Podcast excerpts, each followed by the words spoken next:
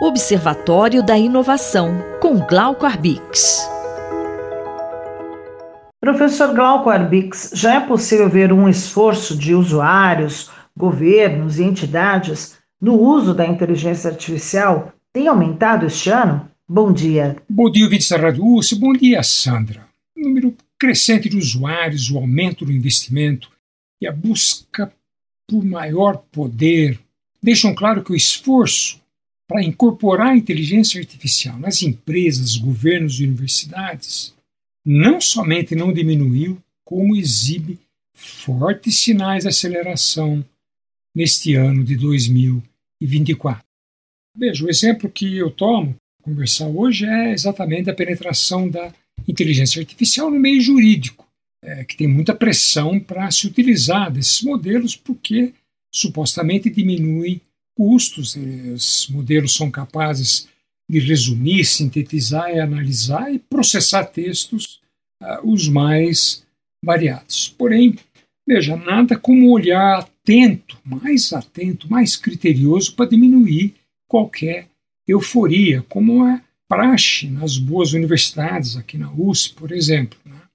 A gente, o exame criterioso da penetração da inteligência artificial no meio jurídico mostra que esses grandes modelos generativos não podem prescindir de bons advogados, assim como as fábricas não podem prescindir de seus operários e as escolas de seus professores. Significa que, ao automatizar processos legais, as máquinas devem assistir, ajudar e não substituir os advogados.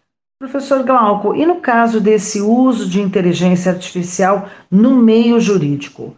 Quais foram as conclusões, hein? Veja, foram poucas conclusões de uma pesquisa muito grande feita na Universidade de Stanford sobre a IA no meio jurídico. Foram testados mais de 200 mil questões jurídicas né, em alguns dos chat GPTs, dos chatbots mais famosos que estão disponíveis, e o resultado foi que 75% das vezes que esses chatbots foram chamados a dar respostas, elas erraram, foram equivocadas, ou foram distorcidas, ou foram fantasiosas. Ou seja, o chat GPT alucinou no meio da pergunta.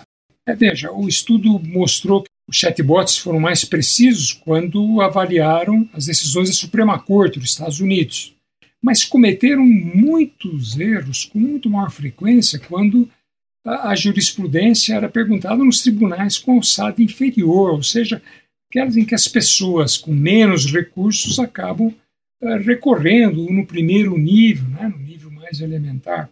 Isso é importante porque muita gente, especial nos Estados Unidos, recorre exatamente aos chatbots porque não tem recursos para pagar um, um, bom advogado. Né?